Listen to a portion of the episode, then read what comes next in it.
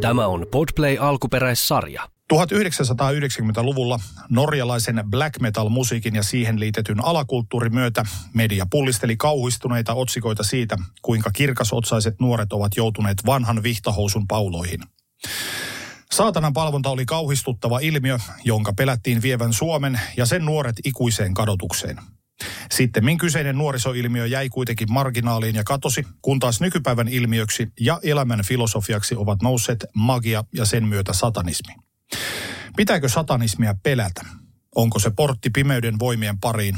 Onko saatana todellinen? Vieraanani on Johannes Nefastos. Minä olen Teemu Pastori Potapov ja tämä on Pinnan alla.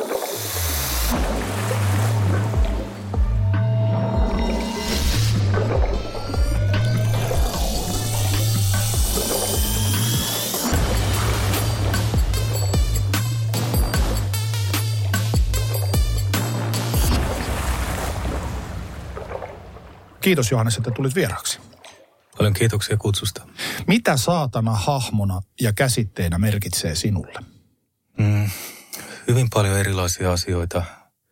Jos ajatellaan siitä lähtökohdasta, että meillä on kuitenkin näennäisesti kristillislähtöinen kulttuuri täällä Pohjolassa, niin saatana tietysti on tämmöinen vastustaja, antiteesi, varjo. Ja, ja sikäli se edustaa tämmöistä ikään kuin jotenkin kätkettyä maagista, poissuljettua ja sikäli myöskin täydentävää puolta. Uskotko sinä Pelsebuupin ja sen myötä ikuisen kadotuksen fyysiseen olemassaoloon? En. Miksi et?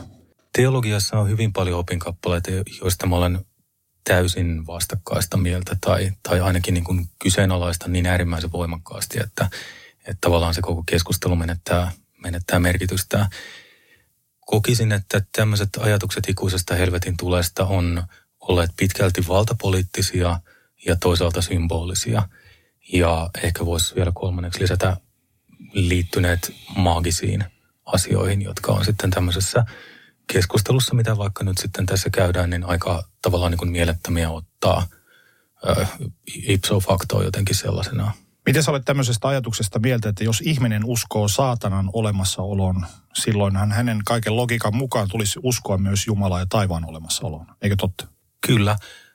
Toki voi tietysti ajatella, että jos pitää saatanaa mm, henkiolentona ja sitten taas Jumalan nimen yhdistää automaattisesti tämmöiseen oikeaoppiseen teologiaan, niin silloin voi ajatella, että ihminen uskoo saatanaan yhtenä henkiolentona, mutta kiistää kuitenkin tämmöisen isäjumalan absoluuttisena persoonana.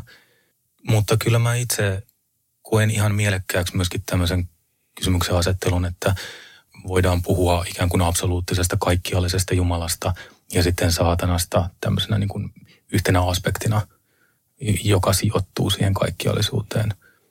Että, että sinällään mä pystyn käyttämään näitä, näitä tuttuja termejä. Minkälainen sun oma Jumalasi on? Se on nimenomaan kaikkiallinen. Eli tässä Asaselin tähden filosofiassa, jota mä edustan, niin sen, siinä edellytetään ää, seuraan tulevilta tämmöinen teesi kuin Jumala on absoluuttinen, sen, sen hyväksyminen. Ja sillä tarkoitetaan nimenomaan sitä, että jos joku kokee, että on olemassa tämmöinen persoonallinen Jumala ja sitten muita persoonallisia jumalia, niin joku niistä olisi korkeampi kuin muut. Se, se edellyttää ajatusta siitä, että, että pikemminkin, jos halutaan ylipäätään puhua Jumalasta – niin me puhutaan jostain niin korkeasta, että se ylittää silloin tämmöiset persoonallisuuden attribuutit. Ei voida ajatella, että Jumala on parrakas tai Jumala on maskuliininen tai, tai Jumala on hyvä. Koska jos Jumala on korkea ja kaikkialla oleva, niin silloin Jumala on myöskin paraton ja naisellinen ja paha ja kaikkea mahdollista, mitä maailmassa on ja maailman ulkopuolella on. Johannes, minkälainen on sinun henkilökohtainen helvettisi? Kyllä se on tämä maailma hyvin pitkälti. Mä uskon, että on olemassa erilaisia sieluntiloja ja, ja kiistämättä monet niistä on varmasti vielä epämiellyttävämpiä kuin oleminen täällä, mutta, mutta niissä on sitten varmaan ainakin se hyvä puoli, että ei tarvitse koko ajan pelätä sitä, että, että luisuu jonnekin vielä pahempaan paikkaan. Tämä olla jotenkin niin kuin partaveitsen terällä ja kuitenkin kärsiä joka hetki, niin katsoa miten kaikki kärsii ja, ja miten kaikki on niin kuin erossa siitä merkityksestä, hellyydestä ja, ja kauneudesta, mitä semmoinen todellinen – henkinen syvyys olisi, niin tämä on helvetti. Kuinka paljon sä tunnet semmoista olemisen tuskaa? Mä olen aika lailla muodostunut siitä. Eikö se ole aika raskasta? Kyllä. Henkisesti? Kyllä ja myöskin fyysisesti. Nyt kun mä oon tämän ikäinen, niin tietysti koko olemus aika lailla jotenkin niin kuin romahtanut sellaiseen kärsimyksen kokemiseen. että ei tämä mun satanismi mitään semmoista tavallaan niin kuin kädenlämpöistä filosofiaa ole, että, että puhutaan tänään saatanasta ja sitten huomenna Beatlesista. Että kyllä se, kyllä se menee tuonne niin kuin luihia ytimiin. Minkälainen olisi sinun taivaasi? Öö, ehkä niitä voi ajatella myöskin erilaisia. Rakkaus, merkitys, tämä loputtomien konfliktisuuksien ja tarpeisuuksien ylittäminen, niiden syventäminen semmoiseen aidompaan olemassaoloon. Sä puhuit vähän tuosta ihmisyydestä ohimennen tuossa. Miten sinä katsot nyt näin keskellä kaikkea koronakriisiä, maailmankriisiä, miten sä katsot ihmistä? Minkälaisena sä näet ihmisen? Kahdella tavalla. Toisaalta on se vanha okkulttinen ajatus ihmisyydestä mikrokosmuksena. Eli tämmöinen Adam tai, tai niin kuin voi ehkä jopa ajatella Kristus, jossa kaikki luonnonvaltakunnat kohtaa, joka älyllään ja kokonaisuudellaan pystyy ikään kuin auttamaan luontoa ja toimimaan tämmöisenä niin kuin järjestystä tuovana elementtinä, tämmöinen platoninen, platonilainen ihminen.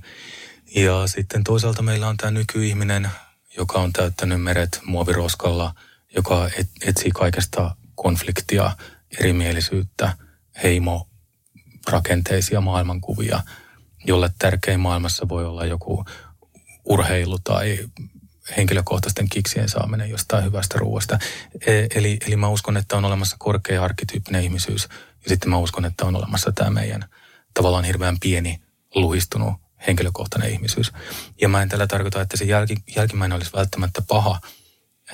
Se olisi aika vaarallista sanoa, että tässä on jonkunlainen syntilankemuksen tila, vaan että tarvittaisiin ponnistelua, henkilökohtaista yritystä – siitä jälkimmäisestä liikkua niin paljon siihen ensimmäiseen kuin mahdollista ja pelkästään se yritys riittää.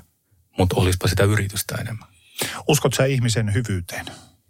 Se on aika vaikea kysymys. Äh, ehkä pitäisi määritellä hyvyys. En, en mä ainakaan suoralta kädeltä usko. Okei, kysytään näin päin. Onko ihminen enemmän paha kuin hyvä?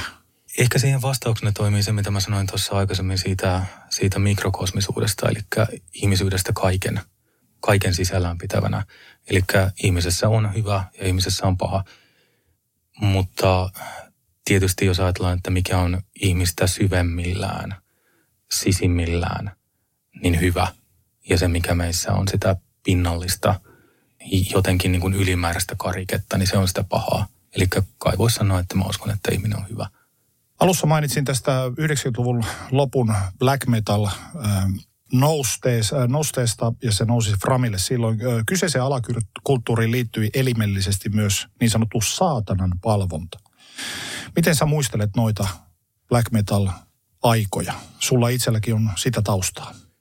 Mähän tulin black metaliin sitten aika myöhäiserännäisenä, että se oli jo sitä niin kuin ysärin loppua siinä, missä näitä kirkkoja polteltiin innokkaasti enemmän siinä niin kuin ysärin alussa. Ja, ja jos, jos lähestytään tuon tuommoisen niin raffin, karkean, pahan saatanan palvonnan kautta, niin mulla on kaikkein selvimmät muistikuvat juuri siitä, että mitä joskus silloin, oliko se 98 vai, vai milloin oli nämä Hyvinkään palottelusurmat. Ja se oli mulle jotenkin, voisi sanoa, että sikäli ää, jonkunlainen niin kuin lähtölaukaus omaan satanismiin, että mä koin, että, että jos kerran maailmassa voi tapahtua jotain näin hirvittävää, niin se tarkoittaa, että Jumala on paha.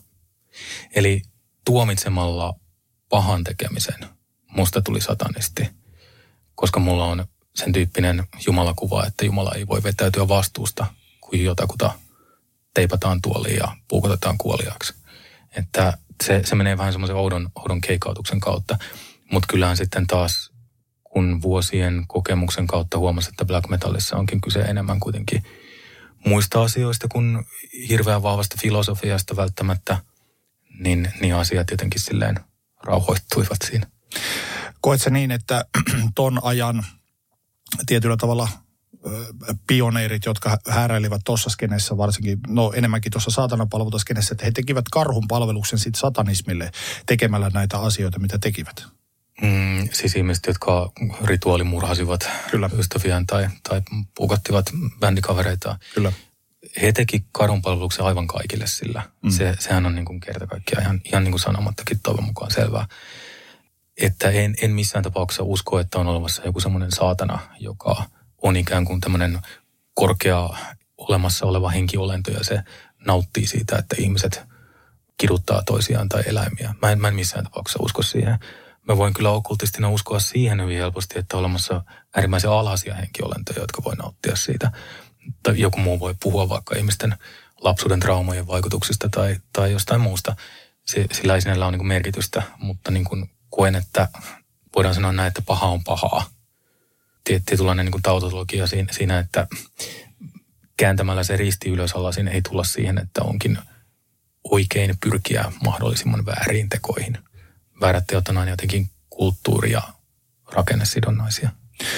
Black metalin niin kutsutussa paholaisen palvonnassa ei sikäli ollut mitään uutta, sillä metallimusiikkihan on aina kuvastollaan kokeillut, äh, kokeillut tietyn ajan hegemonian. Hyvän maun rajoja niin Alice Cooper, Osi, Black Sabbath, Wasp tai vaikka Mötley Crue, jonka Shout at the Devil-levyn kannessa oli iso punainen pentagrammi. Ja 90-luvulla luonnollisesti homma vietiin askeleen pidemmälle, koska ainahan ajan saatossa panokset kasvavat, jotta saadaan aikaiseksi shokkiefekti.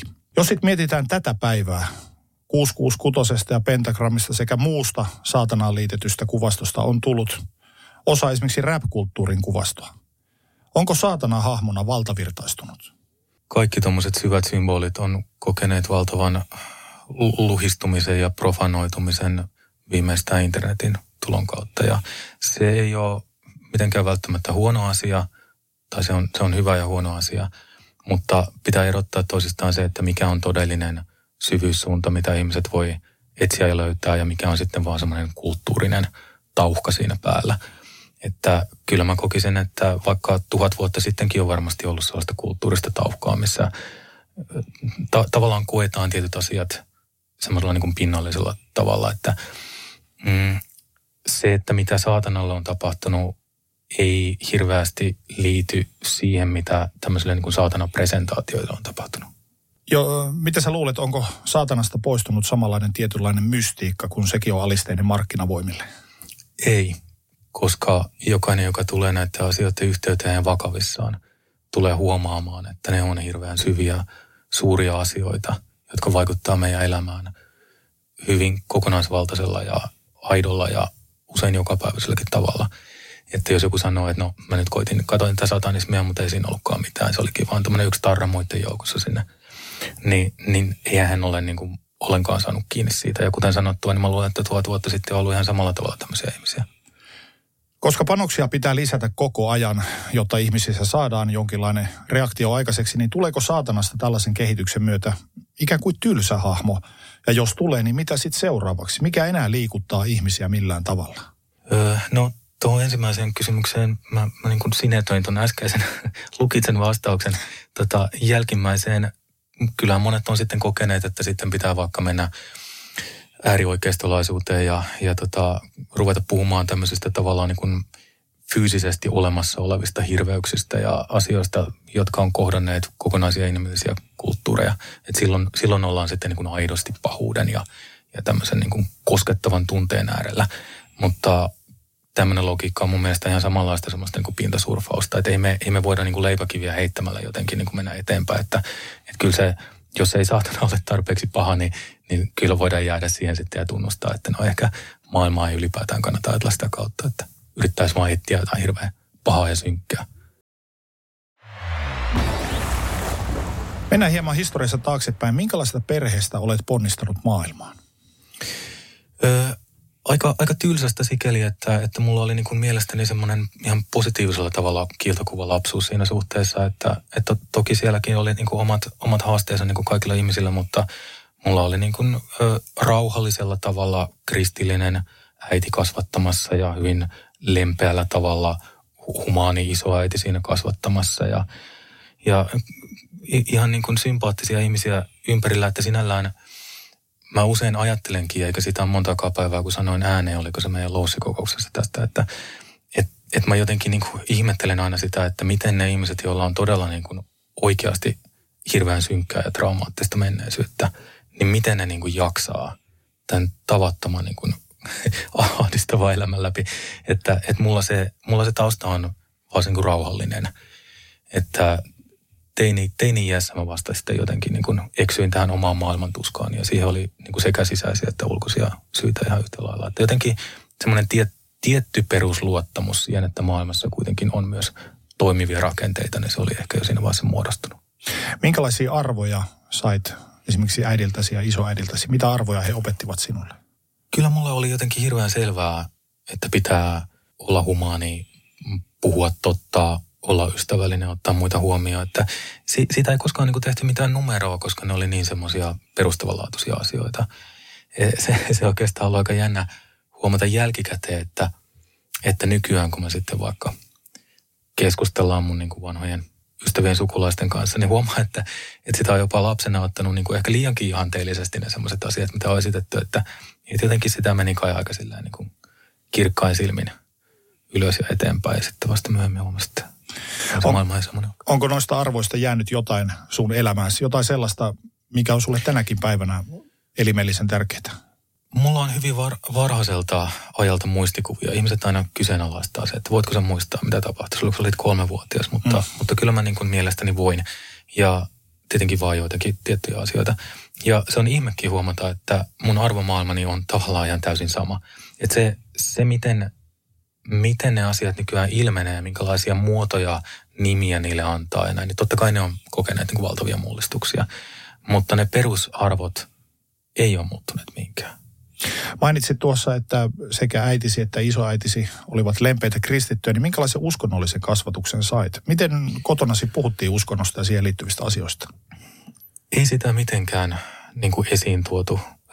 Muistelen, muistelen vaikka jotain pääsiäistä. Mä olin silloin ehkä 6-7-vuotias ja, ja mä jotenkin niin itse tosi innoissani halusin piirtää semmoisen massiivisen kuvan Kristuksesta ja ryöväreistä. Ja se, se niin kuin kuvasto tuli, tuli jotenkin sieltä – mutta siihen ei koskaan niin kuin ladattu hirveästi mitään ja musta tuntuu, että juuri sen takia se oli mulla aika positiivinen asia ja on jäänyt edelleen, edelleen päälle, että, että nykyään tietysti mun kultaisesti kollegat usein katsoo jotenkin vähän niin kuin kierroon sillä, että mitä helvettiä se aina niin kuin tuosta Jeesuksesta jaksat jauhaa. mutta, mutta siinä, siinä on niin kuin se, että kun mä oon lukenut niin paljon ää, tämmöistä niin kuin vanhaa esoterista kirjallisuutta, ja, ja myöskin jonkun verran sitten niin kuin ihan meidän peruskulttuurista kirjallisuutta, niin kuin näkee, että 2000 vuotta on käytetty semmoisena kulttuurisena rakenteena tätä evankeliumien ja, ja raamatun kertomusten mm, arvomaailmaa ja symboliikkaa ja tämmöistä. Musta on hyvin mielekästä ottaa siihen kantaa ja ikään kuin rakentaa siltä pohjalta, vaikka mä en itse niin kuin kristitty olekaan. Toimiiko se sulle jonkinlaisena peilinä myös, sun omaa ajattelua ajatellen? Joo, ja ennen kaikkea se toimii siinä silloin, kun mä olin niin kuin luomassa aktiivisemmin mun omaa maailmankuvaa silloin just mm, parikymppisenä ja, ja näin, että no siinä vaiheessa vielä enemmän sitten tämmöinen niin, niin sanottu oikein kädentien okkultismi, eli tyylin teosofia ja vastaavat, mutta nekin sitten taas suhtautuu hyvin positiivisesti kristinuskoon tulkittuna tämmöisellä niin kuin henkisellä ja eettisellä tavalla. Onko noista sun äidin ja äitisi ja isoäitisi opeista ollut mitään vaikutusta siihen, millä tavalla sä katsot maailmaa tänä päivänä?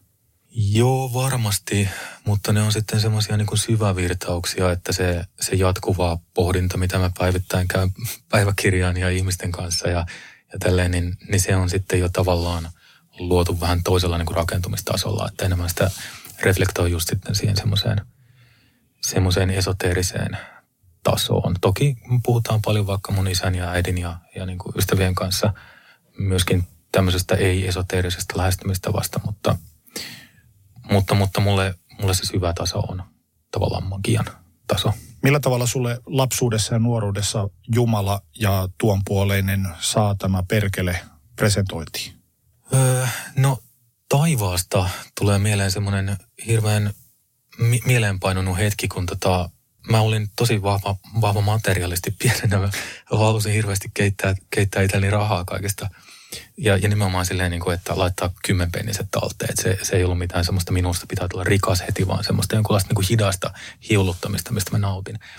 Ja, ja siihen liittyen myöskin on aina, aina niin kuin tykännyt kaunista esineistä. Ja silloin tosiaan Nadina mä kysyin, kysyin äidiltä, että, että miten sitten kun on taivaassa, niin, niin on, onko siellä tämmöisiä niin kuin kivoja niin kuin riihkamakojuja, mistä voi käydä ostamassa mukavia leluja. Ja äiti sanoi mulle, että, että niin, että taivaassa sulla on niin kuin semmoinen olo ikään kuin sä olisit semmoisessa niin kuin parha, parhaimmassa riihkamakaupassa. Ja se jotenkin jäi mulle mieleen. Et siitäkin on nyt varsin monta vuosikymmentä, mutta, mutta se oli mun mielestä aika hyvin sanottu. Öö, mitä tulee sitten vaikka tämmöiseen saatanan presentointiin, niin ei, en mä muista, että kuka olisi niin kuin edes maininnut nimeä.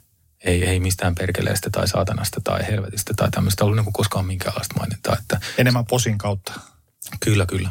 Mites kaikki tämä, mitä sä kuulit esimerkiksi lapsena, niin miten se on vaikuttanut sinun ajattelumaailmaan nyt, kun sä istut siinä? Onko se jollain tavalla luonut jonkun pohjan sille, että... Se on, mä oon usein sanonut ihmisille lähelläni siitä, että, että mä koen, että, että mä sain ihan niin kuin varhaislapsuudessa niin voimakkaan perusturvallisuuden tunteen. Tämä on ainakin mun niin oma hypoteesini että vaikka mä koen, että niin kuin maailma on iskenyt mua sitten kyllä niin kuin, niin kuin meitä, meitä monia niin kuin hyvin, hyvin radikaalisti sitten aikuisiellä ja nuoruudessa, niin se jotenkin ei kuole se semmoinen tietty perustoive siitä. Että vasta kun mä olin tuossa kolmisen vuotta sitten ehkäpä niin semmoisessa niin kuin hyvin, kolme neljä vuotta sitten semmoisessa niin kuin hyvin syvässä niin burnout-tilassa – että se oli jotenkin viimein luhistunut päällä siis semmoinen niin kokonaisvaltainen mustuus. Niin silloin mä sain ensimmäisen semmoisen varsinaisen niin helvettikokemuksen. Että makasin, makasin sängyssä ja jotenkin koin, että, että mä olisin niin hirvittävän syvällä niin kuin maan alla. Ja kukaan ei niin kuin tiedä, että mä olen täällä. Ja missään ei ole mitään hyvää. Semmoinen niin hyvin syvä depressio ja, ja tämmöinen niin stressikokemus. Mutta sitä ennen mä en ollut edes tavallaan niin kuin oikein pystynyt tajuamaan, että joku kokee näin – mun omat tuskat oli aina olleet hyvin, hyvin erilaisia. Oletko käynyt lapsena pyhäkoulut ja teini-ikäisenä rippikoulut ja muut tämmöiset perusluterilaiset? Kyllä, kyllä, ja sitten 18-vuotiaana vasta eronnut kirkosta. Mitä nuo vaikutti? Millä tavalla nuo kaksi, esimerkiksi pyhäkoulu ja rippikoulu, vaikutti suun? Oli vai oliko niille mitään vaikutusta? Ei, ei ne vaikuttaneet millään tavalla. Siis kaikkihan tietää, että rippikoulu on vaan semmoista niin kuin lasten yhdessä olemista. Et se, se on vaan niin kuin näppärästi laitettu kirkon toimesta siihen, että kun sä et vielä oikein niin kuin tajua, että en tällä ole niin kuin tavallaan mitään väliä, niin, niin se on juuri semmoinen niin kuin hyvä, hyvä keino niin kuin sitouttaa. Monilla on jo teini-ikäisyyteen mennessä kehittynyt jonkinlainen suhde tai asenne uskontoa tai uskoa kohtaan. Muistatko, mitä sä ajattelit esimerkiksi juuri kristinuskosta tuossa vaiheessa? Mm, sano tarkka ikä, niin mä luultavasti muistan. no sanotaan vaikka 15-18. Joo, muistan, muistan hyvin. Tota, toi oli just se aika, että, että mä tavallaan niin kuin luovuin siitä kristinuskosta. En, en niistä kristinuskon eettisistä ajatuksista, en siitä, miten mut oli totuttu ajattelemaan, että kyse on siitä, että, että sä pyrit toimimaan oikein vaikka muita ihmisiä kohtaan. Mutta luovuin siitä, että täällä olisi jotain tekemistä jonkun niin kuin kirkon tai teologian tai tämmöisten asioiden kanssa. Mikä sen laukaisi, tämän kehityksen? Ikä, viisastuminen. Niin kuin, okkultisesti voisi sanoa, että tämmöinen manaksen asettuminen ihmiseen, että, että kyllähän se on aika yleismaailmallinen kokemus, tai ainakin mä oon niin kuin sekä lukenut että kuullut henkilökohtaisesti ihmisiltä, että siinä kun 13 on täytetty, niin tapahtuu – hyvin usein semmoinen, että joku niin kuin kipinä syttyy ihmisen pään sisällä ja se tajuaa, että hei, mä olen niin kuin oma itsenäinen ihminen, mä pystyn ajattelemaan syvätasolla. Ajattelu ei olekaan sitä, että mä pänttää jotain pääkaupunkeja koulussa, vaan ajattelu onkin sitä, että mä ikään kuin katon tätä tämmöistä niin kuin ihmeellistä valoa, mistä tämä maailma on, ja teen siitä omat johtopäätökseni. Ja ihminen kun lähtee tälle tielle, tämmöiselle valon lusiferiselle tielle, niin, niin kyllähän siinä kirkko usein jää sitten niin kuin taakse jos ei siihen ole jotain niin kuin, tavallaan muuta syytä jäädä. Tarviiko ihminen itselleen jonkinlaisen kiintopisteen, ankkurin, syyn elää, joka löytyy sitten joko uskonnosta tai tässä tapauksessa satanismista tai jostain muusta? Tarvii ehdottomasti. Silloinkin, kun mä olin vaikka siellä jotenkin niin kuin selkeämmin, niin kuin sanoit, black metal ja saatanan palvonta satanisti skeneissä, ilman, että siihen oli tuotu tämmöistä vaikka osasilin tähän kautta, kautta tulevaa niin kuin ylöspäistä vastinparia, niin silloinkin mä aina niin kuin kysyin ihmisiltä, että, että miten kun te olette sitä mieltä, että vaan tämmöinen niin kuin varjo ja pimeys ja pahuus ja tämmöinen on, on niin kuin se, mistä tulee pitää kiinni, niin mikä se semmoinen tavallaan niin kuin integraatio siinä on? Minkä kautta te jotenkin niin kuin elätte? Miten te voitte niin kuin paneutua siihen, että nyt laitetaan housut jalkaan ja nyt laitetaan ruokaa ja nyt vie roskatulos? Että se ihmisyys muodostuu siitä, että me ollaan jotenkin niin kuin integraatiossa sen niin kuin kokonaisuuden kanssa. Se voi olla repaleista, se voi olla tuskallista. Nykymaailmahan varsinkin on sitä, että mieluummin niin kuin itkeskelee nyrkkiinsä jossain ja kuuntelee jotain huonoa rap-musiikkia ja katselee jotain sarjaa. Mutta eihän se tarkoita sitä, että ihminen voisi niin kuin lakata syömästä ja ikään kuin vaalimasta semmoista niin kuin vitaalia olemusta. Ja, ja jos me otetaan semmoinen satanistinen maailmankatsomus, että siinä ikään kuin pyritään koko ajan vaan rikkomaan, eikä koskaan rakentamaan, niin ihminen kuolee 24 tunnin sisällä. Miten se näin satanistin näkökulmasta katsot nykyihmistä? Onko ihminen liikaa ajautunut siihen, että se automaatiolla toistaa asioita päivät toisensa jälkeen kuluvat ja sitten yhtäkkiä kuolla kupsadetaan? Ei, ei mä, mä en ajattele ihan noin. Mä, mä sanoisin, että toi on pikemminkin se meidän niin kuin lähimenneisyyden ongelma. Mä, mä koen henkkoot sillä lailla, että, että pikemminkin me ollaan nyt semmoisessa hajaantumisen, disintegraation tilassa. Just siinä, että, että varsinkin jos ajatellaan jotain Suomea, missä katsotaan, että kukaan meistä ei kuole nälkää. Että okei, okay, tu, tukia vähennetään ja vähennetään ja, ja tilanne on niin kuin äärimmäisen piinallinen mutta kuitenkin meidän perustarpeet jollain tavalla katsotaan, että ne toteutuu. Ainakin suuri osa perustarpeista. Ja, ja mä koen, että nimenomaan ihmisyyden ongelma nykyään, varsinkin täällä, on pikemminkin se, että, että me ollaan menetty se henkisyyden syvyyssuunta.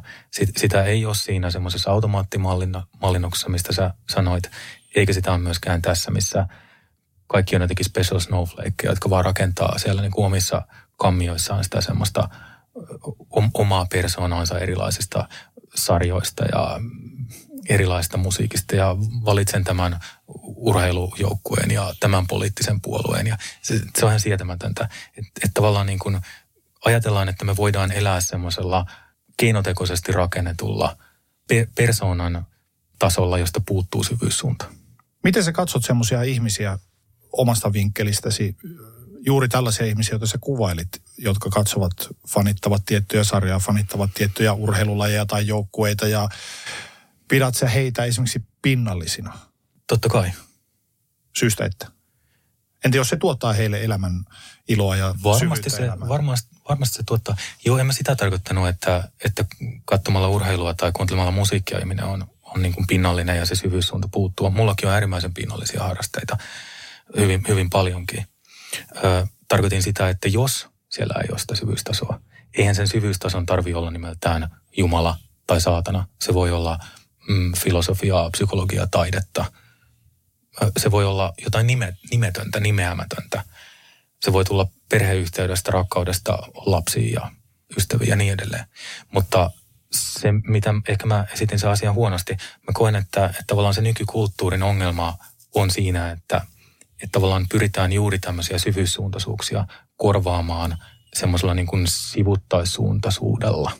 Sä puhuit siitä, että sä muistat tosi hyvin ne ajat, kun irtaannuit kristinuskosta ja kirkosta, kristinuskon ikeestä. Millä tavalla se vaikutti sun läheisiin, sun sukulaisiin? Näkivätkö he sen muutoksen sinussa? Joo, ky- kyllä näki ja, ja kärsivät siitä, että, että kyllähän vaikka mun muut sillä meni varmaan parikymmentä vuotta siihen, että jotenkin tehtiin sillä niin kuin sovinto niiden, niiden asioiden kanssa, että, että siihen saakka hän yritti jotenkin käännyttää mua, että olis, olisit nyt niin kuin, käyttäisit noita lahjojasi rakas lapsi, etkä vaan niin kuin menisi tuommoiseen niin mustuuteen ehdoin tahdoin. Koit sä siitä, tai koitko silloin huonoa omaa tuntoa tai mitään muutakaan, että ikään kuin en. tuottaisit pettymyksen äidillesi tai jotain vastaan? En, se oli, se oli raatelevaa, se oli piinallista ja ahdistavaa, koska ei, ei, äiti oli nyt vain yksi esimerkki tässä, tietenkin niin kuin lä, läheinen rakas ihminen, mutta sama periaatehan tuli kaikkialta. Ää, voit kuvitella, miten yhteiskunta suhtautuu siihen, että joku rupeaa niin kuin 15-vuotiaana etsimään Jumalaa eikä tee mitään muuta. Ää, mutta ehkä siihen tulee nimenomaan se, mitä mä sanoin tuossa siitä – jotenkin hirveän syvältä kumpuavasta perusturvallisuudesta. Että, että mulla oli semmoinen hyvin selkeä kokemus, että mun on tehtävä tämä tämä mun oikeus, velvollisuus, välttämättömyys. Ei koskaan tullut mieleen, että, että jospa kääntyisinkin ja valitsisin semmoisen niin, kuin niin sanotusti normaalin elämän. Tuli kyllä usein kateutta niitä ihmisiä kohtaan, jotka pystyivät valitsemaan. On mä edelleenkin keski-ikäinen, rutiköyhä, ahdistunut ihminen, että kuten sanottu, elämä on helvettiä. Mutta en mä koe, että mulla olisi ollut mitään valinnanvaraa. Kuten alussa puhuttiin, black metal skenissä saatana ja siihen liittyvät kuvastot on yksi oleellinen osa sitä kokonaisuutta ja sulla itselläsi on black metal taustaa, niin avaatko hieman sitä?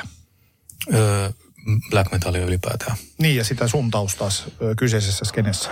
Niin, niin, tosiaan mä tulin siihen siis itse vasta niin kuin parikymppisen ja mä tulin siihen sikäli niin kuin outoa kautta, että, että mä olin jo satanisti. Mä olin silloin kokenut sen mun luhistumisen siihen sellaiseen tietynlaiseen epätoivoon, että Jumala ei ole rakkaus, maailma ei ole paikka, missä kaikki käy lopulta hyvin. Tai no ehkä lopulta, mutta sitä voi odottaa vielä vaikka miljardi vuotta. Ö, joten sitten mä tämmöisenä niin kuin naivina ja, ja niin kuin yksinäisyyteen vetäytyvänä ihmisenä, mulla ei ollut koskaan ollut mitään niin kuin isoja kaveriporukoita, enkä mä semmoisia ollut kaivannut, niin, niin kesti tosiaan vuosikausia huomata, että, että eihän tämä nyt niin kuin ihan ole sitä, että ihmiset lukee näitä bändien lyrikoita niin kuin raamattua ja toteuttaa nämä kaikki kirjaimellisesti. Et silloin ky- kyllä niin kuin pitkään luulin, että tästä on kyse. Mikä sai sut kiinnostumaan siitä black metalista? Mä en ole koskaan ollut mitenkään hirveän musiikki edellä toimiva ihminen, että musiikki on mulle vaan semmoista niin kuin emootion rytmitystä ja, ja tämmöistä, että se on, se on niin kuin tärkeä asia, mutta se ei ole mikään elämää suurempi asia. Joten mä sitten niin kuin aika, aika hitaasti ylipäätään opin, että tämmöinen niin kuin musiikkilaji on olemassa ja muistan, kun kotikaupungin levymusiikista kävi ostamassa jonkun ensimmäisen Burtsumin levyn sen takia, että se oli hieno kansi. Ja sitten niin katsoi, että okei, tämähän on niin kuin, tä, tässä on jotain samaa kuin mitä mä oon kokenut itse. Ja sitten vasta hiljalleen, kun, kun niin kuin aktiivisesti osallistui keskusteluihin ja, ja tämmöistä, niin sitten tutustui näihin black metalin, metallin suuria haamoja Suomessa. He, heitähän on edelleenkin olemassa ja persoonat on suuria ja voimakkaita. Mitä tuo musiikki ja siihen liittyvä kulttuuri antoi sulle? No, kaksi hyvin eri asiaa. Että, että se musiikki antoi sen taiteellisen tietyllä tavalla niin kuin katharttisen elämyksen. Samalla tavalla kuin mä koen hyvin voimakkaita tunteita vaikka Bachia kuunnellessa, pienemmässä määrin jotain muuta klassista musiikkia kuunnellessa – niin, niin black metal jotenkin koskettaa niitä semmoisia niin kuin sielun hyvin niin kuin alkuvoimaisia säveliä. Ainakin mulla paljon enemmän kuin mikään rock tai heavy tai, tai muu.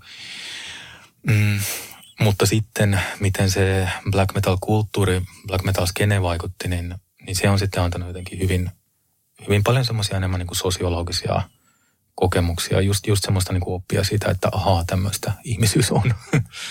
Sä sanoit tuossa äsken, että sulla ei hirveästi ole ollut mitään isoja kaveriporukoita, etkä ole niitä toisaalta kaivannutkaan, niin minkälaisen viiteryhmän sä löysit tuon kulttuuriparista? Se kai käsittääkseni tämän tavantallajana on aika suhteellisen tiivis. Niin, mä en tiedä, onko se edelleenkin hirveän tiivis. Silloin, silloin se oli, se oli tosiaan vasta sitä niin kuin nuoren internetin aikaa. Mm. No, mulla kun ei ole koskaan ollut niin puolesta tai vastaan mitenkään hirveän voimakasta suhdetta vaikka päihteisiin, niin kyllähän se niin kuin tietysti opetti sille suhtautumaan siihen aika, aika, aika jotenkin tota leppoisasti, että, että voit kuvitella, miten, miten black metalin, black metalisteilla tietysti niin kuin viinaa kuluu ehkä enemmänkin kuin, jopa enemmänkin kuin perussuomalaisilla, mikä sekä ei ole mikään ihan pieni määrä. No, tietysti sekin on tärkeää ajatella sitä, sitä semmoista sosiaalista kulttuuria, että niistä porukoista mä löysin sitten ö, ne harvat henkilöt, jotka rupesivat mun kanssa perustamaan tätä okultisempaa satanistista seuraa Asaslin tähteä. Oliko tuossa skenessä, sä mainitsit, että siellä on muutamia, varsinkin kotimaisessa skenessä on sellaisia, joita ö, arvostat. Niin oliko siellä artisteja tai bändejä, joita katsoit ylöspäin, jotka vaikutti sun ajatteluus jollain tavalla? Mm, suomalaisessa black metal skenessä. Tota, kyllä ne ilman muuta vaikutti se on varmaan mun sekä heikkouksia että vahvuuksia, että mä oon hirvittävän niin kuin jotenkin altis silleen ottamaan kaikki tosi vakavissaan ja, ja, ja silleen niin kuin kuuntelen kyllä ihmisiä ja mitä se, mitä ihmiset sanoo ja, ja esittää, niin kyllä se muu jää.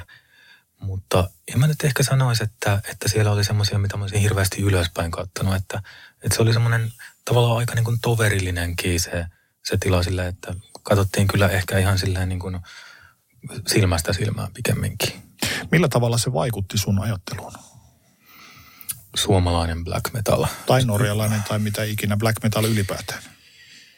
Se ehkä jollain tavalla vähän niin kuin brutaalisoi sitä mun kuvaa saatanasta tai, tai näin, että... Kulmikkaammaksi. Joo, että, että tosiaan ei mulla ennen sitä ollut, ollut sitä ajatusta, että tähän nyt kuuluisi vaikka alkoholi jotenkin hirveän selkeästi tämä satanismi, mutta black metallissa se nyt kuitenkin aika pitkälti kuuluu. Ei mitenkään erottamattomana osana, mutta jos sä niissä ryhmissä kuljet, niin voit luoda oman suhteesi alkoholiin sitten. Sä olet koulutukseltasi uskontotieteilijä. Mikä sai sut hakemaan opiskelemaan kyseistä opinalaa? Siinä mä olin hyvin, hyvin tosiaan myöhäiserännäinen ja kyllä se oli ihan, ihan vaan pelkästään ajatus siitä, että jospa jotenkin saisi niin kuin itsensä vielä niin kuin yhteiskunnallistettua. Että Olitko vasta... luisumassa selkeästi yhteiskunnan ulkopuolelle? Mä olen aina ollut yhteiskunnan ulkopuolella. siis äh, kyse on siitä, että, että tosiaan kun mä silloin niin kuin teini-ikäisenä jo, jo ennen, ennen täysi-ikäisyyttä ikään kuin pyhitin elämäni tällä niin kuin okkultiselle tielle. Ja enkä kokenut, että se on mikään valinta, vaan se oli niin kuin ehdoton välttämättömyys. Niin, niin se tarkoittaa, että vasta siinä vaiheessa, kun mä olin jollain tavalla niin kuin paininut itseni sinuiksi tämän maailman kanssa ja kirjoittanut mun kirjat – perusteokset ja perustanut tämän seuran, niin vasta siinä vaiheessa mulla oli semmoinen olo, että okei, ehkä mä voisin nyt yrittää jotenkin niin kuin myöskin hilata itteni niin kuin yhteiskunnan sisään. Mutta yritykseksi se jäi. Eli kiltisti niin kuin tavoiteajassa valmistuin sitten aikuisena Helsingin yliopistolta ja siinä vaiheessa, kun tultiin siihen pisteeseen, että mä olin viimeisten aloittamassa väitöskirjaa, mitä mä olin koko ajan lähtenyt tekemään silloin, kun mä olin aikanaan aikuislukiossa, niin mä mietin, että okei, tämänkin jakson, että on kohta sitten kirjoita väitöskirja. Niin, niin se, se oli vaan niin kuin muuttunut niin toisenlaiseksi kuin mitä se oli silloin, kun mä katsoin, että muut se tekee väitöskirjaa. Et siinä, missä hän niin kuin istui siellä kotona rauhassa ja luki kirjoja ja kirjoitteli tietokoneella.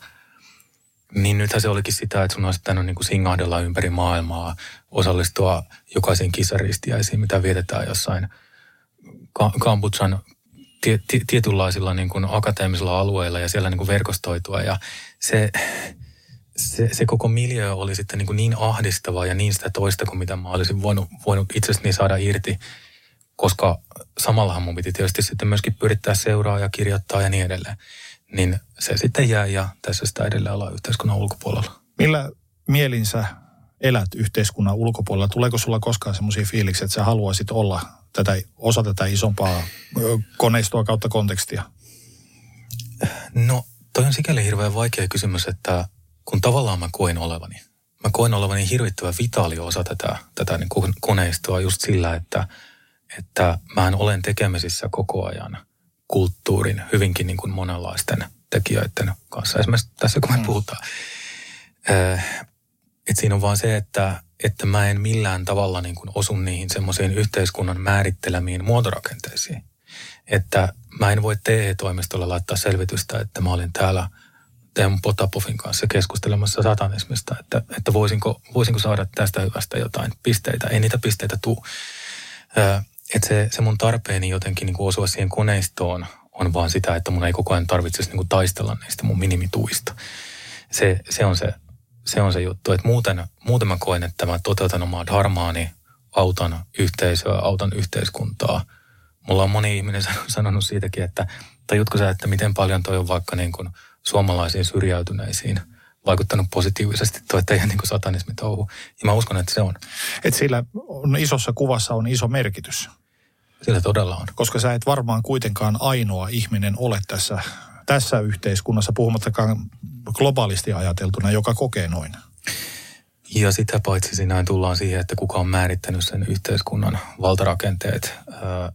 Aika harva on varmaan sitä mieltä nykypäivänä, että ne on jotenkin hirveän optimaalisesti määritelty. Mm. Eli se, että sä saat fyrkkaa nykyään jostain, niin eihän se tarkoita, että sä tekisit oikeasti merkityksekästä työtä.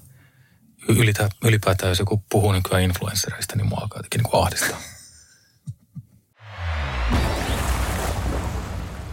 On aika totta, että niin monet ihmiset sekoittavat keskenään satanismin ja saatanan palvonnan. Joten avatko tässä nyt vielä, mitä molemmat tarkoittavat ja pitävät sisällään? No, tämä on se ikuinen kiistakysymys. Jotkut on sitä mieltä, että satanismi on tämmöistä filosofista, usein materialistista suhtautumista maailmaan. jossa tehdään vahva irtiotto teismistä, kristiuskosta ja muistakin tämmöisestä jumalharhoista. Ja että saatanan palvonta on, on sitten tällaista usein huumeita käyttävien, syrjäytyneiden, väkivaltaisten ihmisten ei, ei toivottavaa, ikävää ja traumaattista uskonharjoitusta.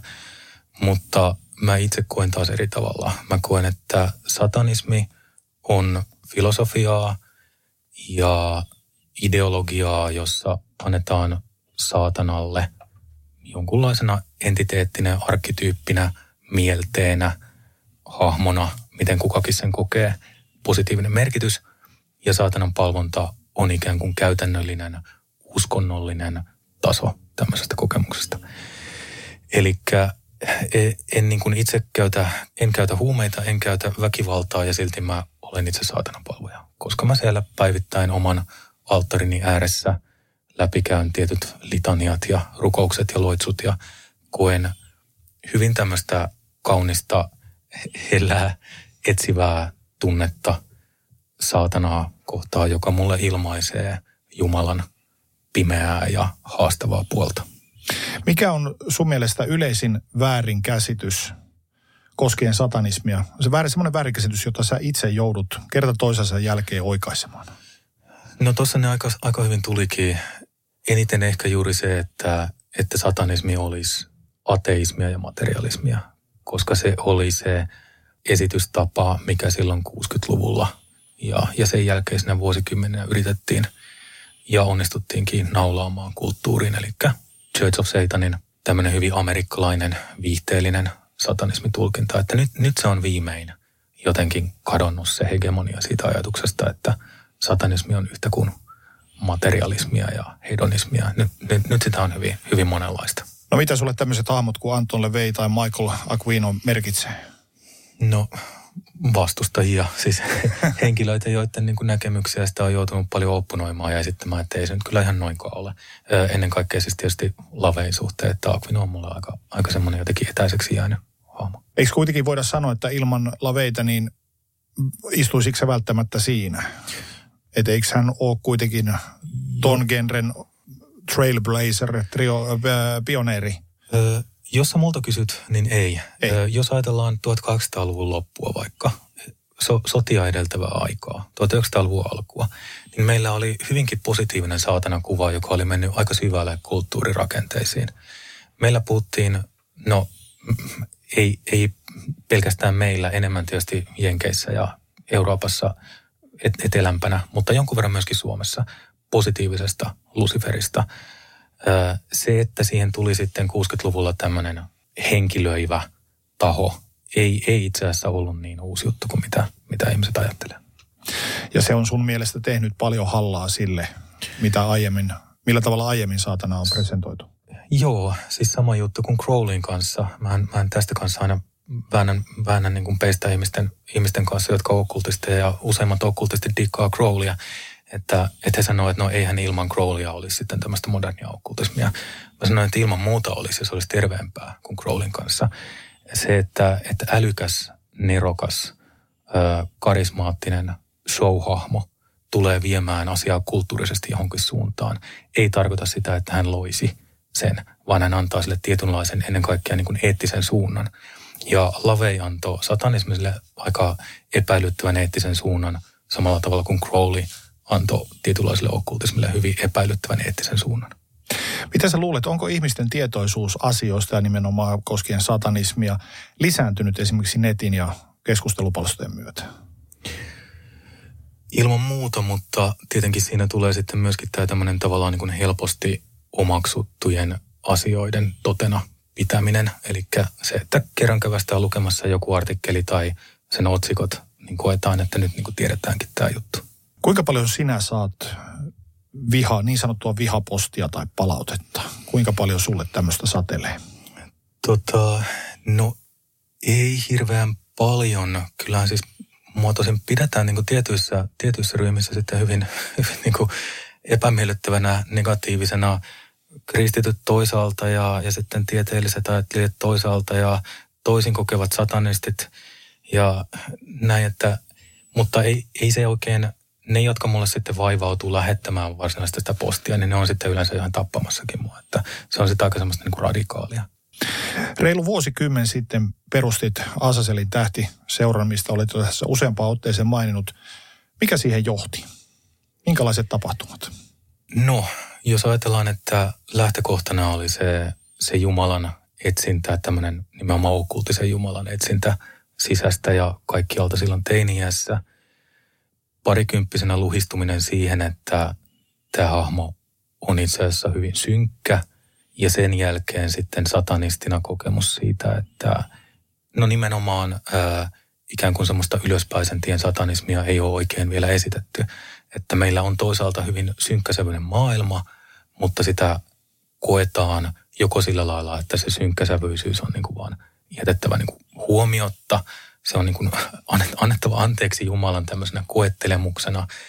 Tai sitten kyse on tämmöisestä vaikka laveilaisesta materialismiin ja hedonismiin valikoitumisesta tai sitten semmoiseen hyvin niin kuin väkivaltaiseen ja pahuutta glorifioivaan satanismiin. Tässä on mun mielestä niin kolme, kolme hyvin huonoa vaihtoehtoa. Ja, ja siltä pohjalta mä koin, että, että on luotava kokonaan toisenlainen lähestymistapa tähän asiaan. Se ei ollut siis mitään niin kuin täysin uutta, kuten sanottua, niin tähän on olemassa viitteitä No niin, niin kauan kuin meillä on dokumentteja, niin meillä on myöskin dokumentaatiota tämmöistä tavallaan niin kuin positiivisesta saatanan kaltaisesta hahmosta, kulttuurista. Ja sitten myöskin sieltä 1800-luvun lopusta jo niin kuin hyvinkin nykyisen kaltaisesta valistusta tuovasta individuaatiota painottavasta Luciferista. Mistä Asaselin tähti seurassa on kyse? Meidän perustuskirjassa todetaan se, että totuudellisuuden ja rakkaudellisuuden instrumenttien kautta pyritään yhdistämään vastakkaisinakin koettuja esoterisia elementtejä, mikä tarkoittaa sitä, että, että juuri nimenomaan tahot, jotka vaikka pitää saatanaa arvossa, mutta antaa oikeutuksen väkivallalle, tai vaikka esoterinen kristillisyys, joka ei pidä millään tavalla saatanaa arvossa, mutta sitten jolla on taas niin kuin toisenlaisia näkemyksiä, niin nä, näistä molemmista ja kaikista vastaavista vastakohtapareista tulisi puhdistamalla ottaa se hyvä, eteenpäin vievä, itseä ja kulttuuriakin kasvattava elementti ja jättää pois se huono ja paha. Eli mun korviinhan tämä kuulostaa tavallaan aika semmoiselta niin perus, perusymmärrettävältä ajatukselta, että se on lähinnä vaan sitä, että – etsitään totuutta ja merkitystä olematta funda, fundamentalisteja suuntaan tai toiseen. Oletko näin vuosikymmenen aikana saavuttanut niitä tavoitteita, mitä sä olet asettanut? Henkilökohtaisesti vai kulttuurisesti? Sekä että. Olen. Kuten esimerkiksi?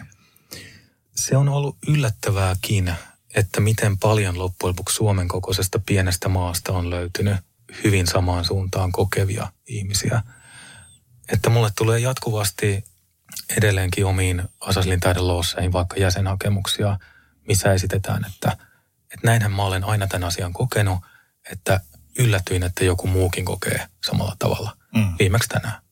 Se on tietysti niin kuin antanut mulle todisteen siitä, että, että jotain on ollut ilmaisematta ja mestarin avulla mä olen jotenkin pystynyt sen niin kuin ilmaisemaan ja, ja ihmiset mun kanssani. Luuleeko, että myös tohon, että sä saat paljon yhteydenottoja tänä päivänä, vaikuttaa myös tietyllä tavalla maailman avautuminen ja se, että ihmiset uskaltautuvat rohkeammin kertomaan omista tunteistaan, fiiliksistä ja näin poispäin? Joo, kyllä se varmaan vaikuttaa. Ilman muuta tuo ensiksi mainittu, ehkä, ehkä myös tämä jälkimmäinen. Toisaalta tuohon ihmisten rohkeuteen avautua, niin nykyaikana tuntuu kuitenkin sitten tulevan vähän semmoinen niin kuin uusi kilmu päälle, semmoinen, että kun me eletään tämmöisessä sosiaalisen median aika lailla myöskin niin kuin valheellistamassa itsen presentoimisessa, niin se, mitä ihmiset näennäisesti uskaltaa puhua hirveän avoimesti, niin mä luulen, että tosiasiassa siellä myöskin peitetään itse aika paljon. Sä mainitsit tuossa sosiaalisen median ja miten itse olen nyt viime aikojen tapahtumia tulkinut, niin satanismissa okkultismi ja magian harjoittaminen ovat keskeisessä roolissa. Ja viime aikoina nuorten, varsinkin nuorten naisten keskuudessa on sosiaalisen median myötä noussut ilmiöksi tämmöinen uusi magia. Mitä sä ajattelet siitä? Että kaikki magia on yhtä magiaa, niin kuin kaikki jumalatkin on yhtä jumalaa. Että sellaisen toiveen mä itse esittäisin, että nimenomaan ei luoda jostain tietystä maagisesta koulukunnasta jotain niin kuin oman persoonan tukea ja pönkkää, että mi, minä nyt olen sitä tai tätä ja sen takia valitsen tämän tyyppisen koulukunnan tai lähestymistavan tai tämmöiset sigilit piirrän tai tämmöiset värit kannan, vaan että jotenkin niin kuin tehtäisi sitä semmoista vähän niin kuin spiraalistakin matkaa itseen lähemmäs ja lähemmäs sitä omaa, omaa syvyyttä ja sillä lailla voitaisiin tulkita näitä erilaisia henkisiä kouluja, erilaisia maagisia rakenteita. Että tämmöinen niin jumalatar-ajattelu ja se, mikä oli aikanaan vikkaa ja, ja nyt on ehkä vähän sitten niin kuin toisen, toisen nimistä, niin se on yksi tärkeä osa sitä. Mutta sosiaalisen median myötä, niin puuttuuko siitä tämä syvyys, mistä sä oot paljon puhunut, että se menee enemmän sitten tämmöiseksi instavideoiksi ja miltä näytetään ulospäin kiiltokuvaksi? Onko siinä se vaara? Ilman muuta, mutta eihän se sitä tarkoita, etteikö jos joku laittaa vaikka Instagramiin kauniin postauksen, missä ollaan siellä niin kuin maagiset helyt kaulassa ja pääkallo kädessä, niin eihän se niin kuin sinällään itsessään tarkoita, että se ihminen olisi pinnallinen. Mm. Se, se teko voi olla pinnallinen, jos se on tehty pinnallisista vaikuttimista. Jos ajatellaan, että mun pitää saada nyt se hyväksyntä ja 1400 tykkäystä siitä, että mä pidän tätä pääkalloa just oikealla tavalla. Se, se on hirveä vaara, mutta jos meillä ei olisi sosiaalista mediaa, niin meillä olisi tavallaan nämä samat pinnallisuuden vaarat jotain muuta kautta. Asaselin tähdistä, mitkä ovat seuran kantavia asioita, arvoja ja dogmia? Etiikka, eli toisin sanoen se, että hyvin erilaiset ihmiset on tervetulleita, mutta on hyväksyttävä se ajatus, että tällä pyritään jonnekin ylöspäin, jonnekin eteenpäin, jonnekin, mikä auttaa eikä vahingoita ihmisiä. Ja sitten toinen tärkeä asia on se, että me, meidän parimme on tervetulleita kaikkien poliittisten suuntien edustajat, mikä tarkoittaa sitä, että politiikan tekeminen, politiikasta puhuminen on kiellettyä. Se on semmoinen niin politiikkavapaa vyöhyke. Tosiaan, minkälaisista ihmisistä yhteisö koostuu? Asaselin tähdessä on aika hyvä valikoima mun mielestä nykyään eri sukupuolia, eri ikäryhmiä. Pääsääntöisesti ollaan suomalaisia, mutta meillä on myöskin kansainvälisiä luosseja niin, että prosentuaalisesti jonkun verran nousee koko ajan se, että miten meitä on maailmalla ja miten meitä on täällä Pohjolassa. Sä mainitsit, että saat paljon yhteydenottoja ihmisiltä, niin kuinka matalalla kynnyksellä ihminen pääsee osallistumaan teidän toimintaan? Siihen on aika vaikea vastata, koska se kynnys on aika lailla ihmisen itsensä sisällä ja silloin se voi olla hyvinkin korkea. Mm. Elikkä mutta jos ajatellaan, ajatellaan teitä, että kuinka matalalla kynnyksellä te hyväksytte ihmisiä osaksi teidän yhteisöä? Niin, että, että voi tulla jäseneksi. Yes. Se, se riippuu taas siitä, että, että minkä tämmöisen niin sanotun loussin jäsen on. Eli kolme vuotta sitten me hajotettiin tämä siihen saakka tämmöinen monoliittinen seura, jota yritettiin niin kuin puheenjohtajan ja tämmöisen hallituksen kautta jotenkin niin kuin pitää kasassa. Ja päädyttiin siihen, että kaikkien paras ratkaisu on antaa ikään kuin jokaisen ryhmän tehdä täsmälleen sitä, mitä se itse haluaa. Eli mitään tämmöistä tavallaan niin kuin yhtä Asaislin tähden seuraa ei varsinaisesti ole enää olemassa. Eli keskusjohto on poistettu sieltä. Juuri näin. Joo. Mä olin itse siinä vaiheessa jo aikaisemmin antanut tämän niin kuin oman puheenjohtajuuteni pois ja, ja sitä yritti muut sitten kannatella, mutta se on vaan niin, kuin niin hirvittävän työlästä yrittää vasemman käden tien systeemissä ikään kuin palvella muita, jotka kuitenkin sitten vetää aina omaan suuntaansa, että se, se oli selvästi hyvä ratkaisu. Joten se riippuu jokaista ryhmästä erikseen. Mutta esimerkiksi meillä vaikka Helsingin Lucifer Lossissa, jonka toinen ohjaaja mä olen, niin sinne voi käytännössä koko lailla kuka tahansa, joka osaa käyttäytyä, niin tulla seuraamaan meillä kokousta, ottaa vaan yhteyttä muhun. Tai sitten vieläkin matalammalla kynnyksellä mm, kansainvälisessä Salomeloosissa, jossa on sitten vaan tämmöinen internetpresenssi, mutta koko lailla kuka tahansa voi niin kuin ottaa yhteyttä ja saada vastauksia ja ääntään kuuluvia, että me on pyritty aina olemaan hyvin jotenkin silleen helposti lähestyttäviä. Mitä sinulle tällaisen yhteisön olemassa oleminen merkitsee? Työtä. Mutta siis totta kai myöskin kasvua sillä, että mä olin jotenkin hirveän rajoittunut selvästikin ihmisenä silloin ennen, ennen tätä tämmöistä työtä. Mä olin selvästi jollain tavalla esimerkiksi misandri, misandristinen ihminen ja, ja mulla oli jotenkin hyvin heikko käsitys siitä, että minkälaisia miehet yleensä on. Ja sitten vasta kun mä oon ollut tota, monien äärimmäisten, äärimmäisten, mutta myöskin äärimmäisen sympaattisten, fiksujen, uhrautuvien, vastaan tulevien miesten ja naisten kanssa tekemisissä seuran kautta, niin mä oon huomannut, että maailmassa on ihmisiä, jotka kaikki ne hulluuksineen ja rajoittuminen yrittää todella tehdä oikein ja auttaa muita. Eli sä olet saanut henkisesti paljon tuosta yhteisöstä voimaa.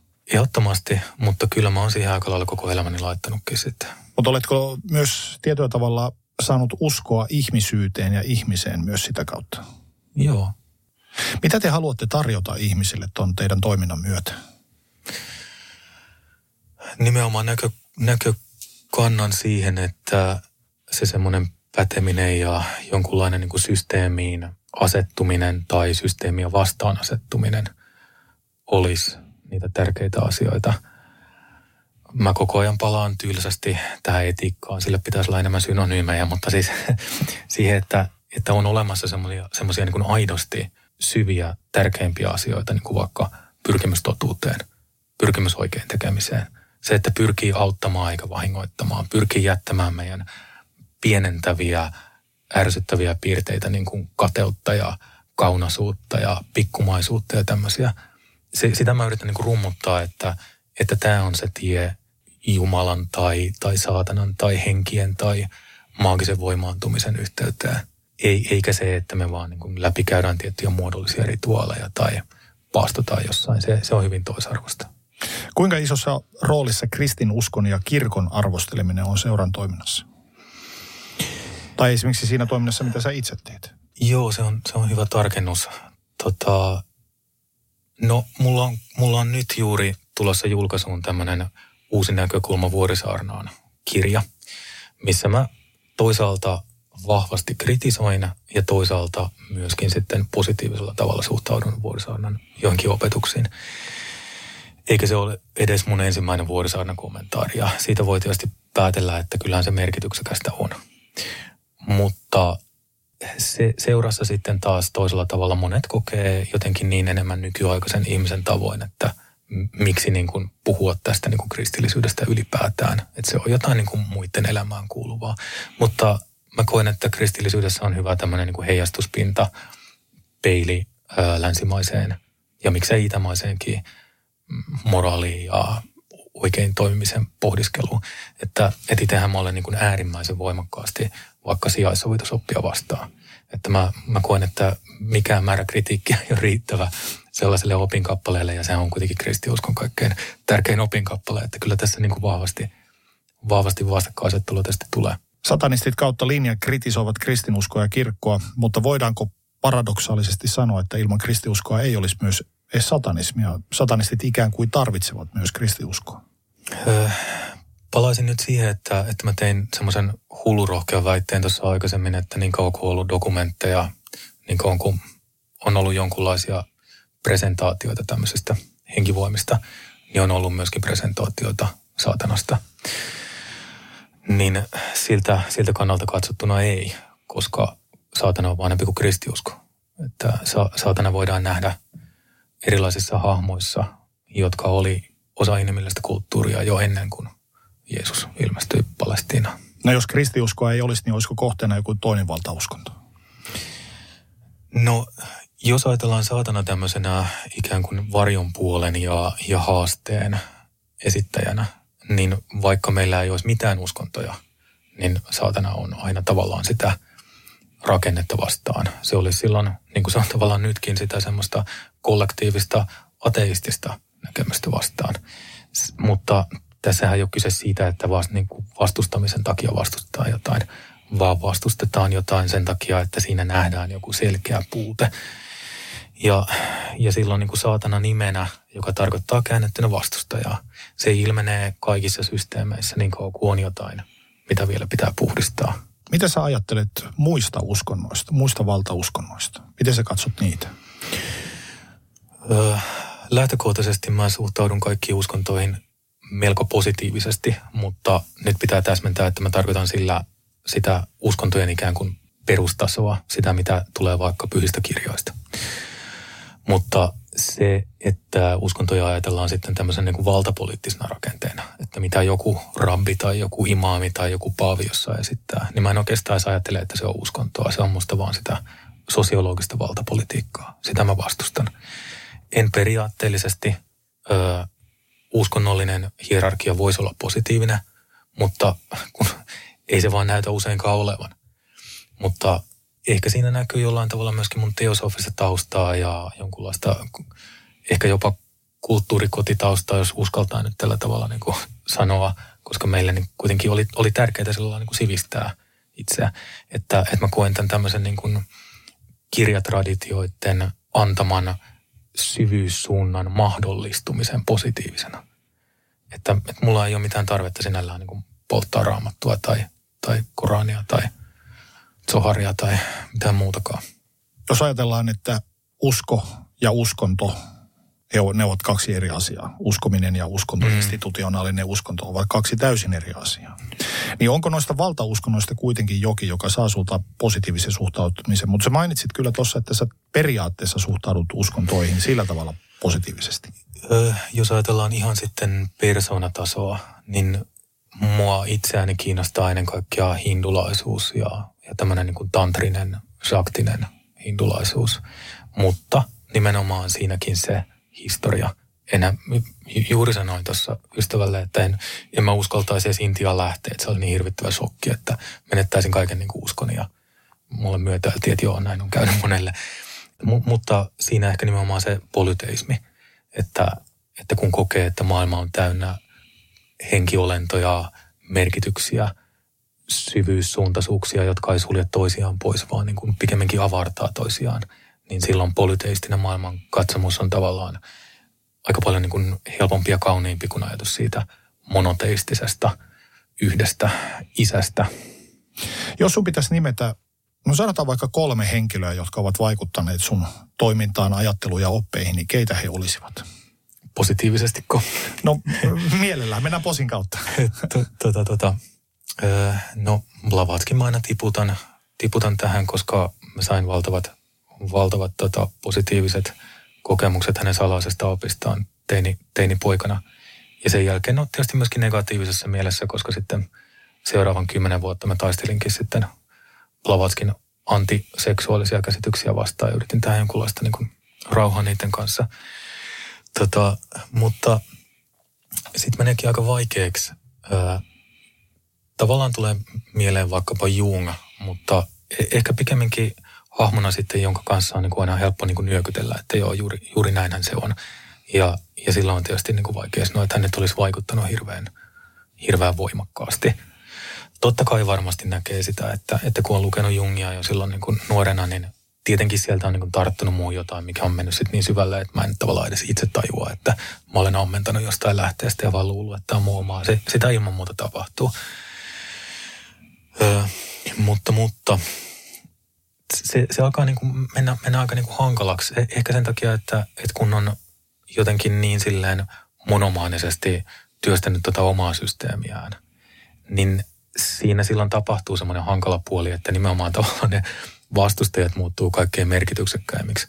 Toisaalta niin ihan Junkin sanoi, että se, se hänen anekdoottinsa tästä – nimenomaan Hindun kanssa läpikäydystä keskustelusta, jossa todettiin, että niin, että Jumala on vihaavahan, niin kuin tarvitsee vähemmän jälleen syntymiä hänen yhtyäkseen, koska se, joka vihaa Jumalaa, miettii häntä koko ajan paljon enemmän kuin se, joka rakastaa Jumalaa. Niin, niin ehkä se näkyy myöskin tämmöisellä niin kuin arkitasolla siinä, että sitten mä koko ajan vaan niin kuin mietin, että no helvetti, mitä se Crowley oli väärässä tossakin asiassa, niin kyllähän se muodostui hyvin voimakas Crowley-suhde tai Lavein kanssa. Tai... Mitä okkultismi ja magia merkitsevät sinulle? aika lailla koko elämää. Että, että silloinkin, jos mä olen jossain hyvin pinnallisissa omissa jutuissa, niin kuuntelen ysäripoppia tai leikin jollain puneilla kotona, niin kyllä mä koen, että sekin on osa sitä mun tavallaan niin kuin okkultista, okkultista elämääni sillä lailla, että, että mä itse sieluna olen hyvin okkultinen kapistus, niin kuin jokainen meistä. Ja se, että me ollaan sitten täällä maailmassa, missä meidän pitää jotenkin niin kuin katella näitä seiniä ja olla interaktio, interaktiossa erilaisten fyysisten ja sosiologisten kappaleiden kanssa, niin se on tavallaan sitä okkultisen olennon osallistumista tähän tämmöiseen tietynlaiseen pahvilaatikkomaailmaan, niin kuin Jung sanoi. Mitä sä saat okkultismista ja magiasta? Tuon äskeisen valossa voisi ehkä jopa sanoa, että mitä ne saa musta. Jos ajatellaan, että, että sä näet niin kuin Johanneksen tämmöisenä niin kuin fyysisenä kapistuksena, joka niin kuin virtaa tätä niin kuin, virtaa sanoja suustaan, niin, niin se, se on semmoinen tietynlainen variksen pelätin kuitenkin. Että, että mä koen, että mä oon semmoinen tietynlainen työrukkanen mun omalle okkultiselle mestarilleni. Ja mä niin kuin tuskin maltan odottaa sitä, että tämän työrukkasen voi niin kuin laittaa naulaa ja jatkaa sitä todellista elämässä siellä niin kuin henkisessä maailmassa. Jos joku ihminen haluaisi tutustua tarkemmin satanismiin ja filosofiaan sen takana, miten hänen kannattaisi aloittaa? Mistä hakea tietoa? Yleensä tämmöisiä asioita kysytään herra Googlelta. Ja, ja herra Google tietysti opastaa sitten vaikka meidän sivuille hyvinkin luultavasti ja nopeasti. Mutta juuri puhuttiin yhden syvällisen okkultistiystävän kanssa tuossa, oliko se reilu viikko sitten siitä, että, että ihmiset ei oikein nykyään tunnu tajuavan sitä, jos nyt mennään taas tämmöiseen nykyään kaikki niin huonosti, että se syvyyssuuntainen tutkimushan tapahtuu vain sillä tavalla, että kerta kaikkiaan rupeaa lukemaan niitä syviä, vaikeita kirjoja. Ja silloin sillä ei ole niin kuin kauheasti väliä, että minkä kirjan sä otat, koska siitä sä jo niin kuin huomaat, että tässä viitataan tähän ja tohon, tämän kanssa mä oon samaa mieltä, tämän kanssa mä oon eri mieltä. Tässä tuli joku vaikea, outo, gnostilainen termi, no mä voin katsoa netistä välittömästi, että Eli mitä se, se tarkoittaa. sua. Nimenomaan se, että, että niin kuin työtekijänsä neuvoo. Eli jos ruvetaan vakavasti tarttumaan siihen omaan prosessiin, siihen omaan sieluun, siihen omaan suureen työhön, niin jokainen askel tulee ikään kuin luontevasti. Et se on ehkä se semmoinen niin, kuin, niin sanotusti juuri pinnallisen ihmisen ongelma, että kuvitellaan, että voidaan saada semmoinen niin suuri kokonaiskuva jotenkin silleen vaan niin kuin ottamalla etäisyyttä ja pysy, pysyttelemällä semmoisessa niin kuin oudon niin kuin perfektionistisessa ajatuksessa, että mä otan jotain kantaa sitten, kun mä tajun tämän kaiken. Mutta mut kun se ei toimi sillä tavalla, se, siihen on pakko mennä silleen niin kuin hyvin jotenkin itsensä likoon laittaen. Eli ei voi ikään kuin askel askeleelta pikkuhiljaa dipata varpaita sinne järveen, vaan se pitää hypätä pommilla suoraan. Mm, no mä neurootikkona sanoisin, että voi myöskin niin kuin kastella varpaitaa, mutta sitten kun huomaa, että joku hiisi sieltä alkaa niin kuin napsimaan niitä, niin tavallaan siinä vaiheessa jotenkin ottaa sen semmoisena juuri vaikka jungilaisena haasteena, että no nyt katsotaan saatana, että mitä tästä tulee, eikä lähdetä heti niin kuin juoksemaan johonkin toiseen, toiseen suuntaan, että, että nimenomaan niin kuin uskaltaa olla konsistentti sen oman tarpeensa kanssa. Että et jos musta tänään tuntuu siltä, että mä lopetankin tupakan polton ja dokaamisen ja telkkarin kattomisen ja rupeankin okkultistiksi, niin sitten kun mulla on huomenna semmoinen olo, että no ei nyt tänään tunnukaan siltä, että tuleekin kiva kaveri käymään, että vedetään vähän röökiä ja katsotaankin hyvä elokuva. Niin ei, mä en saa niin kuin luovuttaa siitä. Mm. Se on pakko pitää se. Ja siis nämä tietenkin niin kuin mutaattis mutandis, että kenelle se on mitäkin. Mutta et, et jollain lailla niin kuin etsii niin syvän palon itsestään, että se ei vain kerta kaikkiaan enää niin kuin suostu sammumaan. Se, se on niin kuin A ja O. Jos joku ihminen liittyy toimintaan ja puhutaan nyt vaikka niin kuin satanistien toimintaa, haluaa katsoa mitä sieltä löytyy tai Asaselin tähden toimintaa, niin mitä sä voit sitaateissa luvata hänelle? Mitä hän löytää sitä kautta elämäänsä? En mä voi luvata mitään, koska se riippuu siitä ihmisestä itsestään.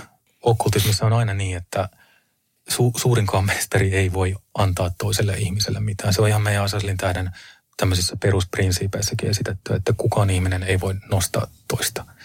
Ja tämä on muuten myöskin se yksi tärkeä syy siihen, minkä takia mä sanoin, että mä oppunoin sitä sijaissovitusta. Että jos mun pitää päästä taivaaseen tai saada synnin päästä tai kehittyä ihmisenä tai okkultistina, niin vain mä itse voin tavallaan tehdä sen. Että mä en tarkoita, että mä yksin voin tehdä sen. Mä tarviin siihen muita. Mähän on itse vain jotain niin kuin suorastaan abstraktia. Ihminen ei pysy niin kuin yksin hetkeäkään hengissä, mutta kukaan muu ei voi tehdä tavallaan sitä mun puolesta. Mitä sä haluaisit vielä saavuttaa sun omalla tekemiselläsi? Öö, toi on hirveän, hirveän vaikea kysymys. Ne on niin kokonaisvaltaisia ne mun tarpeet sisäisesti, että niitä on aika vaikea silleen ruhjoa hirveän pieneen tilaan – niin kuin mä sanoin, että mä koen, että, että mä oon saavuttanut paljon, niin, niin sanotaan näin, että kulttuurisesti mä toivoisin, että tämä sama tie voisi jatkua. Ja sisäisesti jostain, jostain pyrkii semmoinen niin outo, outo, ehkä masentava vastaus, niin kuin, että mun, mä ehkä toivoisin saavuttani, saavuttani onnellisuuden vielä. Mutta jos ei se onnellisuus ole mahdollista, niin, niin ehkä, sitten, ehkä sitten vain tavallaan seuraava askel sillä oman voiman tiellä. Jos sä, tai sä sanot, että sä haluaisit saavuttaa onnellisuuden vielä. Mitä onnellisuus ja rauha olisi sulle? Mitä pitäisi tapahtua, että sä olisit rauhassa ja onnellinen? No, no mulle henkilökohtaisesti tarkoittaa aika pitkälti sitä, että mun pitäisi löytää rakkaus, parisuhde, jonkunlainen niin kuin mahdollisuus jakaa elämääni. Mä oon aina ollut tämmöinen niin roman, romantikko ja musta on niin kuin tietynlaista luovaa energiaa vähän enemmän kuin mun itteni mahtuu. Niin, niin se, se mulle henkilökohtaisesti olisi vastaus, mutta se on äärimmäisen persona lähtenyt kysymys. Mutta ehkä siinä on kuitenkin se, se sama asia, että, että jos mä, niin kuin nyt varmasti moni muu ihminen toivoo kaunista antavaa parisuudetta, niin kyllähän jokainen olento jollain tavalla kaipaa nimenomaan sitä yh, yhteyttä, yhdistymistä jonkin tämmöiseen tavallaan niin kuin laajempaan kokonaisuuteen. Ähm, ei välttämättä jokainen. Onhan sitä niin kuin luonteita, jotka on kerta kaikkiaan niin, niin, niin introvertteja. Että sitä voi, voi todella niin kuin olla onnellinen siellä niin kuin koronakellarissaan koko elämänsä ja, ja nauttia vaan sitä, että saa lukea kirjaa tai, ja, tai katsoa telkkaria. Ei, ei siinä mitään, mutta ehkä tämä on jotenkin kuitenkin niin kuin laajennettavissa tämä mun tämmöinen niin kuin oma pieni vastaukseni, että eh, ehkä ihmiset kaipaavat jotain, minkä kanssa kokea ykseyttä. Mihin sä uskot päätyväsi, kun aika sinusta jättää? Se riippuu. Jos mä päätän itse elämäni, mihin mulla on niin kuin jatkuva kiusaus, niin luultavasti jonkunlaiseen helvettiin, ei ikuiseen, mutta väliaikaiseen, missä mä saan sitten niin kuin kiristellä hampaita ja ajatella, että Johannes olisit jaksanut vielä hetken aikaa. Vai tämmöinen Danten? Mm, eikö siellä oltu aika pysyvästi, mutta joo, ehkä ei nyt ihan niin graafinen, että siellä oltaisiin niin pää alaspäin jossain, jossain tota lieriössä. No sittenhän se näkee, jos, jos niikseen tulee, mutta tota, jos mä nyt kuitenkin sitten jaksaisin jatkaa niin sanotusti tämmöisen niin kuin luonnollisen hetken tulemiseen saakka, niin kyllä mulla on toiveita nimenomaan siitä, että sitten mä saan ravistella tämän tämmöisen keinotekoisen persoonallisuuden ja aloittaa sen semmoisen jotenkin niin kuin omaa syvempää itseäni enemmän kuvaavan elämän tämmöisessä henkisessä syvyydessä. Ja mä en nyt tarkoita sitä äidin, äidin kuvaamaa taivasta, missä tuntuu siltä niin kuin sä olisit parhaassa mahdollisessa lelukaupassa, vaan tota, tarkoitan semmoista nimenomaan maagista ja henkistä kokemista, missä ikään kuin ihmisyyden pienet konventiot katoaa ja missä ihminen palaa semmoiseen itseyteensä ikään kuin persoonan ytimessä. Nyt kun mä oon kuunnellut sua tässä pikkasen reilu tunnin ja sä puhut paljon siitä, että tämä fyysinen habitus, mikä meillä tässä on, se on pelkkää jotain heijastusta, kuvastusta. Mulla tulee väistämättä sellainen mieleen elokuva Matrix. Mm. Mä olen fani. Kuinka paljon sä olet saanut vaikutteita tuosta elokuvasta tai sen myötä? Kuinka paljon se tietynlainen kuvasto, mikä siinä on esitetty, on vaikuttanut siihen, miten sä kuvailet omia tuntojasi ja mi- miten sä koet paikkas maailmassa? Mä käytän kyllästymiseen saakka ihmisille tämmöistä niin Matrix-symboliikkaa silloin, kun ollaan sopivan, sopivassa tilanteessa, että mä voin jotenkin vedota siihen, että musta tuntuu, että se ärsyttääkin jo aika monia. Ja sehän johtuu siitä, että, että se on aika klassinen tämmöinen gnostilainen kuvaus. Ihmisillä on erilaisia näkemyksiä siitä, että miten hyvä elokuva Matrix itse asiassa on. Aivan tautisen hyvä elokuva. No niin, se oli oikea mielipide. Mulla on tämä sama oikea, oikea mielipide. Tota, saa nähdä kohta, että miten sitten, sitten jatko-osan kanssa kakkonen ja kolmonen oli ihan hirvittäviä. Uff. Tota, mutta siis ei se, se ei ollut luomassa sitä, vaan se oli antamassa just sen semmoisen niin välineen sen esittämiseen. Että et tota, sehän tuli kuitenkin silloin, kun mä olin aika, aika jo niin kuin valmiiksi luonut mun oman gnostilaisen maailmankuvan. Ja, ja silloin mä katsoin, että, että onpas niin kuin tiettyyn pisteeseen saakka tavattoman hyvin esitetty kokonaisuus. Totta kai se gnostilainen elementti sitten niin kuin murtuu siinä vaiheessa, kun käy ilmi, että siellä niin kuin toisessa maailmassa asiat on tavallaan vielä huonommin. Että tavallaan se gnostilainen maailmankuvahan on se, että, että sitten kun päästään tavallaan tästä helvettimaailmasta, niin sitten se jotenkin niin kuin paljastuu kirkkaaksi ja selkeäksi ja siinä sitten tavoitetaan vaan jotain hyvin, hyvin niin kuin rujoa. Tämä viimeinen kysymys tuli sinun faniltasi, Oho. joka nauttii pehmeästä äänestäsi ja hän halusi kysyä sinulta, ja jätetään tämä nyt viimeiseksi. Johannes, mitä itse kysyisit saatanalta, jos tapaisit ihan fyysisen manifestaation? Kysymys, mihin et ole löytänyt vastausta. Ottaa huomioon, että, että mä nimenomaan en syytä maailman pahuudesta ja kärsimyksestä saatanaa, vaan Jumalaa. Niin mä en menisi tämmöisiin vaikeisiin kysymyksiin. Mä joka pidän saatanaa tämmöisenä henkisenä mm, opettajana, mestarina, joka esittämällä meille vaikeita asioita pakottaa meidät voimaantumaan ja saamaan tietoa, niin mä esittäisin varmaan jonkun hyvin, hyvin henkilökohtaisen teknisen kysymyksen jostain tämmöisestä maagisesta rituaalista, että miten aikaan saada tietty vaikutus. Eli olisi varmaan aika niin kuin tylsä. Kiitos Johannes, kaikkea hyvää. Samoin.